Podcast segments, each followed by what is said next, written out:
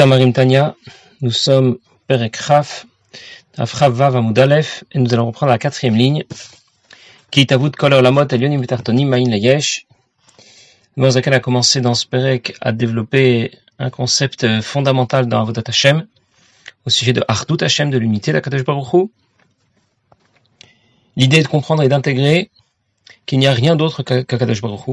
Il suffit pas de le déclarer, de le ressentir vraiment, et lorsqu'on l'aura ressenti, alors on ne fera plus de différence entre les mitzvot qui nous semblent qui nous semblent importantes et celles qui le semblent moins. Lorsqu'on aura compris qu'il n'y a qu'Akadosh Baruch et qu'il n'y a pas de Metziot, il n'y a rien d'autre que lui. Alors tout ce qui pourrait s'opposer à cette idée, à ce concept, ressemble, de façon très fine bien sûr, à faire Avodazara. Accorder une importance, accorder de la valeur à ce qui n'est pas Kadosh Baruch ça veut dire faire Avodazara, Bedakut, bien sûr, ça veut dire très finement. Alors de cette manière, euh, nous avons euh, rapporté la dernière fois que la mitzvah de Anochi Hashem Elokecha, je suis Hashem ton Dieu, inclut en elle, sous un autre format, les 248 mitzvot positives. Et la mitzvah de Lo tu n'auras pas d'autre Dieu, inclut en elle aussi sous un autre format, tous les autres 365 mitzvot négatives. Et quand tu vas comprendre que chaque mitzvah en réalité n'est pas une mitzvah simplement, mais c'est une reconnaissance de l'unité de Dieu, alors tu ne feras plus de différence entre les mitzvot qui te semblent, oui, importantes ou qui le semblent moins. Tu ne feras plus de différence entre euh, les mitzvot qui sont à accomplir coûte que coûte, même dans les situations d'urgence où tu serais prêt à donner ta vie à mitzvot qu'on peut accomplir avec un peu plus de calme et de tranquillité. Euh, il n'y a pas des mitzvot qui sont des questions, qui sont des mitzvot vitales et d'autres qui ne le sont pas. Toutes les mitzvot sont au même rang. Et dans ce cas, ce sera karov meod. Dans ce cas, ce sera vraiment très accessible pour toi de pratiquer Torah mitzvot lorsque tu exploiteras la disposition que tu as dès le départ à pratiquer Torah mitzvot, à t'engager plutôt d'abord à donner ta vie pour euh, ne pas renier à Kadosh Baruch Et l'idée ici est de d'associer l'ensemble des mitzvot à la mitzvot assez de Avodazara. Alors, pour que l'on comprenne bien cela, l'Admorazaken va nous donner un exemple, et c'est ce qui va nous intéresser, le Machal jusqu'à la fin du Perekraf, et le Nimshal, c'est-à-dire ce que nous allons apprendre de cet exemple dans le Perekraf Aleph. Alors, je commence à lire quelques lignes, qui Tavut Kol Elinim Tartonim Ma'in Layesh, l'existence de tous les mondes de la création, du plus haut au plus bas, à partir de rien,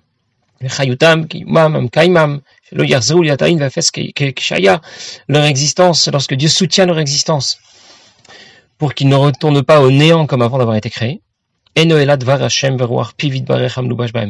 n'est que grâce à la parole d'Akadosh Baruch qui vient s'y intégrer. C'est écrit dans le Pekavot, le monde a été créé par la parole. Qu'est-ce qu'on entend par le concept de parole? La parole, c'est l'idée qui veut que l'on révèle quelque chose. C'est le vecteur d'une révélation. Alors, lorsqu'il s'agit d'un homme qui parle, on va dire que ses paroles révèlent, révèlent quoi? Révèlent ses pensées. Il a pensé à quelque chose et maintenant il les révèle à quelqu'un d'autre.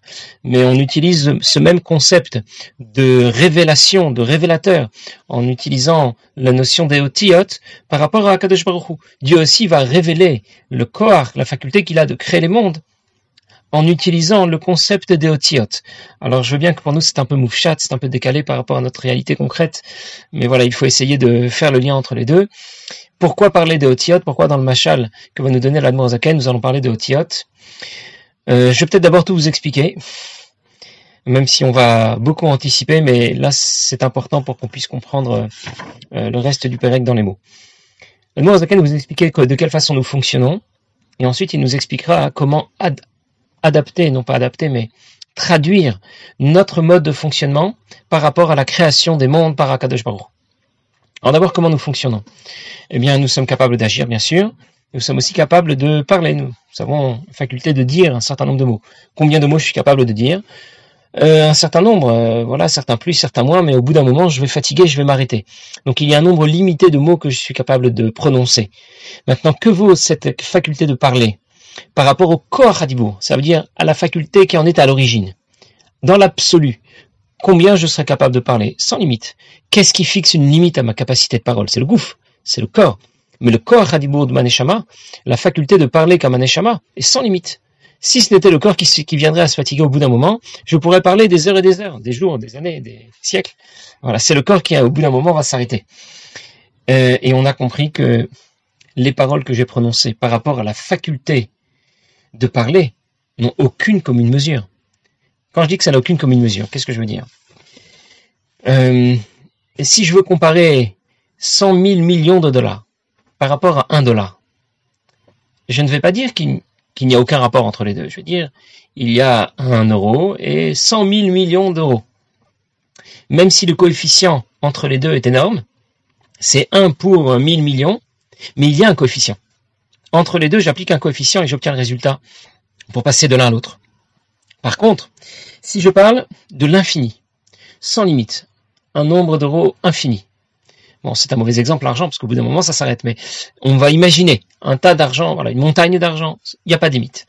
Par rapport même à un million de dollars ou un dollar, déjà là, il n'y a plus de commune mesure entre les deux.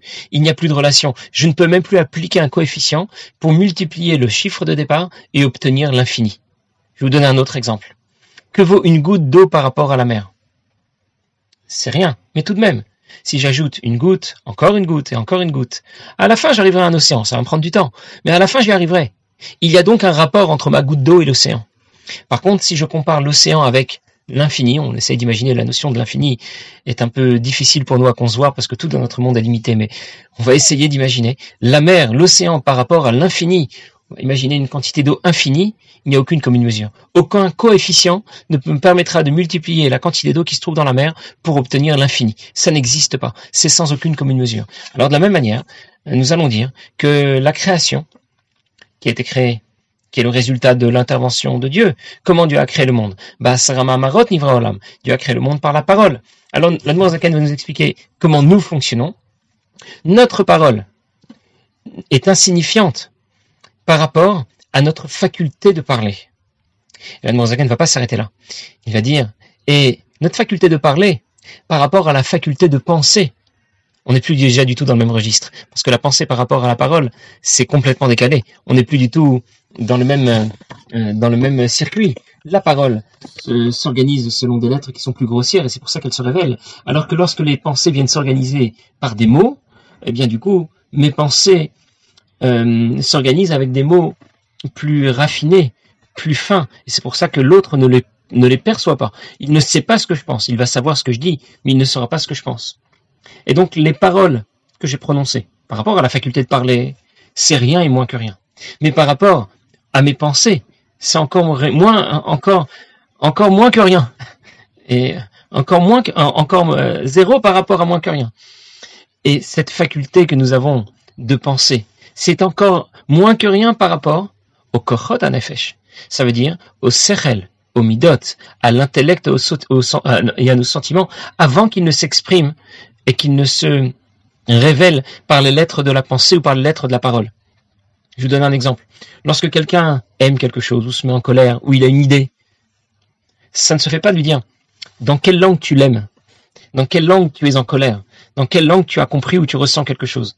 C'est un sentiment, c'est une idée. Donc ça ne s'est pas encore décliné sous la forme de lettres et de mots. Par contre, je peux dire à quelqu'un en quelle langue tu es en train de réfléchir maintenant, dans quelle langue tu es en train de parler? Là, on peut parler d'une langue de lettres et de mots. Et c'est pour cette raison que le décalage qui existe entre la parole et la faculté de parler, c'est un décalage illimité celui qui existe entre la faculté de parler et celle de penser est encore une fois un décalage illimité. Et celui qui existe entre la faculté de penser et les korot est encore une fois illimité parce que les korot ne sont même pas encore organisés sous la forme de lettres et de mots. Donc on a compris qu'à l'arrivée, si je regarde le, point de départ, les korot il y a plus haut, mais on va s'en tenir là, c'est déjà assez compliqué. Les korot euh, les facultés de l'âme, les sentiments et l'intellect. Et je les compare à la parole, eh bien, je vais dire et répéter plusieurs fois, c'est rien et moins que rien, aucune commune mesure. Et voilà où nous voulons en venir. Alors la création aussi, qui est le résultat de la parole de Dieu, est aussi rien et moins que rien et sans aucune commune mesure avec Akadosh Baruch Voilà, j'ai dressé le tableau global de tout ce dont nous allons parler. Euh, ça me semblait nécessaire aujourd'hui parce que sinon dans les mots on risquait de s'embrouiller. Et maintenant je reprends dans les mots. Les machal. Donc je reprends au point. Les machal, comme benefesh, Adam Kshmedaber Dibur Echad. Lorsque quelqu'un va dire quelques mots, ce qu'il dit, c'est absolument insignifiant. Par rapport à ce qu'il est capable de dire. À sa faculté de parler. Je prenais vous. C'est le vêtement intermédiaire parmi les trois vêtements de l'âme, que sont la pensée, la parole et l'action. Celui de la parole est celui qui est intermédiaire. C'est un corps, un potentiel de parole sans limite. Le gouffre va faire va, apporter une limite à ce corps. Mais sinon, le corps lui-même, cette faculté de parler sans limite. Alors encore plus par rapport au levouche qui est plus profond, le vêtement plus profond de l'âme qui est la pensée. D'où proviennent ces paroles et qui sont ces pensées sont à l'origine de ces paroles. Ces paroles sont l'expression de ces pensées. Et encore plus par rapport à l'essence de l'âme, c'est-à-dire au kochot nefesh. C'est-à-dire les facultés de l'âme que sont celles de l'intellect, chorma bina et dat, sagesse, compréhension, connaissance, on a déjà parlé dans le Père Gimel, qui sont à l'origine des lettres qui organisent nos pensées, et qui viennent euh, intégrer les paroles qu'il va maintenant prononcer. Sauf que les lettres qui organisent nos, pensées sont plus fines, plus raffinées que celles qui organisent nos paroles. Mais les kochot nefesh, etc., les facultés de l'âme que sont l'intellect et les sentiments sont à l'origine de nos pensées, de nos paroles. Elles ne sont pas encore organisées sous forme de lettres.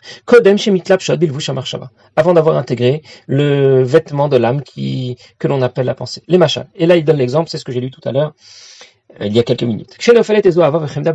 Quelqu'un va aimer quelque chose, il, a envie de quelque chose.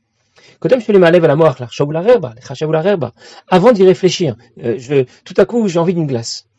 Bon, après, il faut que je réfléchisse. Où je vais l'acheter la glace? Quel magasin est ouvert maintenant? Est-ce que j'ai assez d'argent en poche Etc. Avant d'y réfléchir. Pour l'instant, euh, ce désir n'est pas organisé sous forme de lettres et de mots, ni de pensées, ni de paroles. C'est un simple désir, une envie. Une simple envie à la davara, ou à cette chose qu'il désire.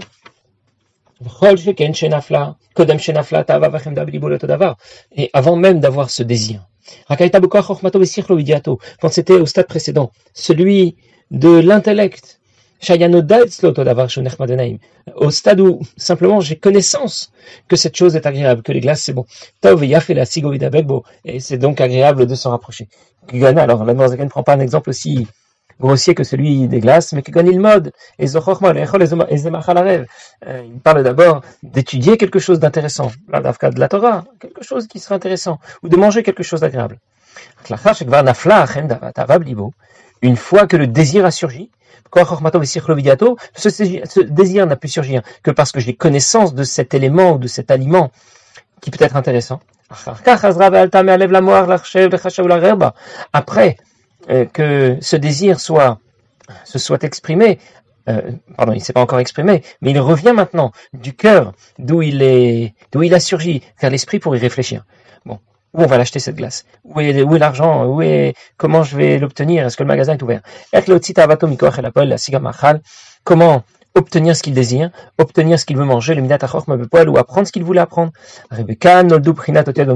Et là, nous parlerons de lettres qui sont nées dans son esprit. Ça veut dire que maintenant son désir va s'organiser sous forme de lettres, d'abord de la pensée, et pourquoi pas ensuite de mots. Je vais parler à quelqu'un, je vais dire bonjour monsieur, je voudrais une glace, ou je vais, demander, je appeler quelqu'un, lui demander, etc. Ce sont les lettres de la parole que nous connaissons et qui viennent organiser à la fois nos paroles, mais aussi nos pensées. Voilà pour le machal que nous donne la Zaken, qui n'a qu'un seul objectif, nous expliquer qu'il y a un décalage plusieurs fois sans limite, sans aucune commune mesure, entre notre parole et ce que nous sommes. Alors, de la même façon, on va nous dire la Zaken dans le Nimshal, dans le Père dans suivant. Il n'y a aucune commune mesure non plus entre la création qui est le résultat de la parole d'Akadosh Baruch et Akadosh Baruch lui-même. C'est insignifiant, ça n'existe pas. Qu'est-ce que ce machal nous a appris de plus? Ça veut dire, nous savions déjà, avec l'exemple de la pierre, dont j'ai parlé la dernière fois. Je vois une pierre qui vole et j'ai compris que euh, c'est quelqu'un qui l'a jetée, qui l'a lancée, et la pierre n'a absolument pas n'a absolument pas la, la, faculté de voler. De la même façon, j'avais déjà compris que le monde semble exister, mais j'ai compris qu'il y avait quelqu'un quelque chose derrière qui lui permettait d'exister. J'avais déjà compris avec l'exemple qu'on m'a donné, que nous donne en général dans la chassidoute, cet exemple de la pierre qui vole, j'avais déjà compris que le monde n'a pas vraiment de métiout. Même si il existe déjà. De, mon point de vue, vu d'en bas, ce monde existe. Simplement, vu d'en haut, j'avais compris que euh, ce monde n'existe pas. Qu'est-ce que ce machal m'a appris de plus? C'est que non seulement ce monde n'a pas de metsiout, d'existence propre, parce qu'il n'existe que parce que Dieu intervient pour lui permettre d'exister, Mais en plus, il est complètement insignifiant, mais pas un peu insignifiant, comme la parole par rapport au Koach seulement, mais plusieurs fois. On répète plusieurs fois ce rapport euh, entre parole, le Koach la faculté de parler, la pensée et les facultés de l'âme, que sont l'intellect et les sentiments, pour dire que ce n'est pas seulement que le monde n'a pas d'existence indépendante. Le monde n'existe bien sûr que parce que Dieu lui permet d'exister. Mais en plus de ça, le monde n'a aucune importance, aucune valeur, il est complètement insignifiant. Et c'est ce que ce machal vient nous apprendre. Alors, nous aurions pu dire, d'accord, j'ai compris, euh, le monde est complètement insignifiant, mais vu d'en haut seulement. Vu d'en bas, euh, je suis désolé de devoir m'excuser, mais vu d'en bas, le monde existe. Donc c'est vrai que dans le monde de Hatzilut, peut-être que euh, les choses sont vues de façon différente, comme on vient de l'expliquer, mais dans notre monde en tout cas, c'est pas la réalité. Pour cette raison que dans le Nimshal, qui va être encore plus moufchat que le machal, encore plus décalé par rapport à notre réalité concrète. Euh, le nimshal que va, que va développer la Zaken dans le Parek Rafalev que nous verrons la prochaine fois, Zaken va nous dire qu'il n'y a pas vu d'en haut et vu d'en bas. C'est un leurre. En réalité, euh, le, le machal ne correspond pas exactement au nimshal, tout simplement parce que Dieu n'est pas seulement présent en haut, il est aussi présent ici dans ce monde. Ça veut dire qu'il n'y a pas vu de Dieu et vu de notre côté. Alors de notre côté, le monde semble exister et vu d'en haut, il semble pas trop exister, même pas du tout exister. Puisque Dieu est présent à chaque endroit de la création. Alors dans ce cas, nous pouvons dire que la réalité, comme elle se conçoit vue d'en haut, c'est la réalité absolue. Non seulement le monde n'a pas de métiout en soi, mais il n'a même aucune valeur. Il, est complètement insignifiant. Dans ce cas, si je pense je reviens à ce que je disais tout au début. Il n'y a pas qu'un Kadosh Baruch Moi aussi je compte. Moi aussi je suis là. Et moi j'ai envie. Et moi j'ai besoin. Et moi j'ai pas envie de faire ce qu'on me demande. Et je veux pas de contraintes. Je fais Bidakut. Je vais faire Avodazara. Et puisque j'ai la faculté, j'ai la disposition de donner ma vie pour Dieu, pour ne pas faire Avodazara, j'ai aussi la même disposition que je vais pouvoir exploiter pas pour donner ma vie pour Dieu, pour ne pas faire Avodazara, mais pour ne pas faire Avodazara Bedakut, ça veut dire respecter l'intégralité de Torah Mitzvot en pensée, en parole et en action. Il n'y a pas de situation d'urgence où cette disposition va être exploitée, mais dans d'autres situations, elle ne le sera pas. Toutes les situations, toutes les mitzvot et assez sont comparables aux situations d'urgence dont on a parlé, et je suis capable donc, de surmonter toutes les difficultés pour pratiquer Torah Mitzvot. Cette idée que euh, il n'y a rien d'autre qu'Akadosh Baruch Hu. Combien la création s'efface devant Akadosh Baruch Hu est une idée qui a été développée au départ par le Baal Shem Tov. Un jour, le Mashpia Fegin a expliqué à ses élèves euh, ces différents concepts. Euh, Ardut Hashem, Enon Milvado, il n'y a rien d'autre qu'Akadosh Baruch Hu. Et il leur a expliqué que c'était le chidouche du Baal Tov. Il n'y a pas d'autre existence que celle de... Rien d'autre qui existe en dehors, en, dehors de Dieu. Alors, Évidemment, ce n'est pas seulement pour dire que Dieu n'avait pas de partenaire dans la création. Évidemment qu'il n'a pas eu de partenaire dans la création, mais il n'y a rien d'autre que Dieu. Alors il y a un des Bachorim qui était là qui a dit, mais euh, euh, je suis désolé, mais c'est tellement évident. Évidemment qu'il n'y a rien d'autre qu'Akadosh Baruch Comment un juif peut-il considérer qu'il y aurait autre chose? Et le Fegin lui a dit, puisque tu poses la question, puisque ça t'étonne, c'est justement la preuve que la Shita du Baal Shem Tov a réussi, que maintenant ça devient quelque chose, ça devient un concept qu'on peut tout à fait intégrer, est, qui est parfaitement euh, recevable à notre niveau. J'ai déjà évoqué cette histoire la dernière fois, mais euh, je n'avais pas relu tous les détails, donc euh, je vous la raconte à nouveau. Un jour, un chassid, c'est dans Pitgame Chabad, un chassid a demandé à son ami, qui n'était pas un chassid, si Akadosh Baruch Hu voulait détruire le monde, il veut l'éliminer, qu'est-ce qu'il doit faire? Alors ce juif lui a répondu, il va amener le maboul, comme il l'a déjà fait, il va détruire le monde. Mais le chassid lui a dit non, il restera quelque chose ça sera mouillé, c'est sûr, mais il va rester, hein, il, va, rester de la matière. Alors euh, notre bon juif lui a dit, alors il a qu'à le brûler, comme ça il n'en restera rien. Il dit non, il restera au moins quelque chose, il restera des cendres. notre juif lui a dit, oui, mais les cendres, il peut les éparpiller au vent, et comme ça, ça sera éparpillé. Oui, il y a, simplement le problème, c'est qu'il n'y a plus de vent. Alors euh, notre chassid lui a expliqué, tu sais ce que doit faire Akadosh Baruch Eh bien, il doit simplement arrêter de faire. Parce que lorsque le monde existe, c'est seulement parce que parce qu'Akadosh le maintient dans son existence. Et s'il arrête seulement une seule seconde, eh bien, il disparaît comme s'il n'avait jamais été créé. Voilà donc l'idée à laquelle euh, on nous encourage, on nous engage à méditer, euh, pas seulement, que ça reste pas une idée qui soit dans les livres, Là, c'est marqué noir sur blanc, mais essayez de l'intégrer et pour cela d'y réfléchir, d'y méditer. Euh, pour soi, pour sa famille, pour les gens autour de soi, euh, parce qu'on a compris à quel point c'est fondamental pour le respect de Torah et Mitzvot en toutes circonstances. Bien, passez une bonne journée.